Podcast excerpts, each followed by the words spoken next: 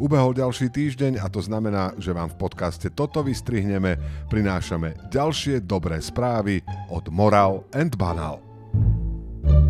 Týždeň začal aktivitou ministra životného prostredia Jána Budaja, ktorý po troch rokoch pôsobenia vo vláde s Igorom Matovičom precitol a začal organizovať okrúhly stôl na záchranu demokracie. Ján Budaj naďalej zostáva ministrom v súčasnej vláde, počas ktorej je potrebné podľa samotného Budaja zachraňovať demokraciu. Igor Matovič s Michalom Šípošom zase zachraňovali súčasný volebný systém, ktorý síce ostatných 10 rokov chceli zmeniť v prospech občanov, ale teraz už nechcú, lebo niečo s Ficom. Robert Fico obvinil vládu a prezidentku, že zobrali ľuďom právo odvolať vládu v referende. Takéto právo síce nemajú ani teraz, ale kto by si kazil tlačovky faktami?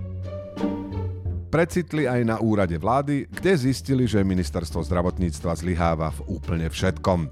Plán výstavby nemocnice Rásochy po šiestich mesiacoch mešká 3 mesiace. Všetkým je jasné, že už nemajú ako stihnúť to postaviť a zrejme kvôli tomu prídeme o 900 miliónov eur z plánu obnovy.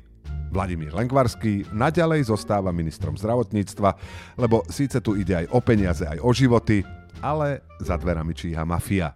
Alebo niekto taký. Igor Matovič je proti zavedeniu bezplatných obedov pre deti v školách.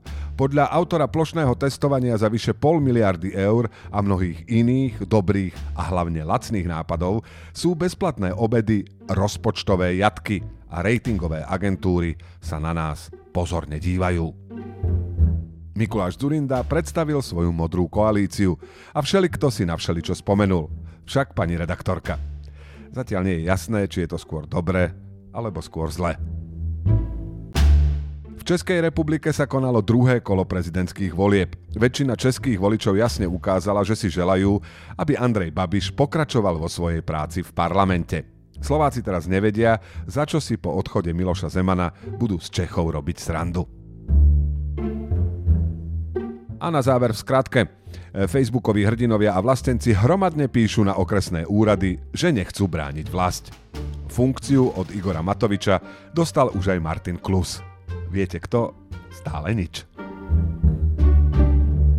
Veríme, že sa vám dobré správy páčili aj v tomto novom formáte a prajeme vám úspešný týždeň. Moral and Banal nájdete na Facebooku, Twitteri a Instagrame. Do počutia o týždeň.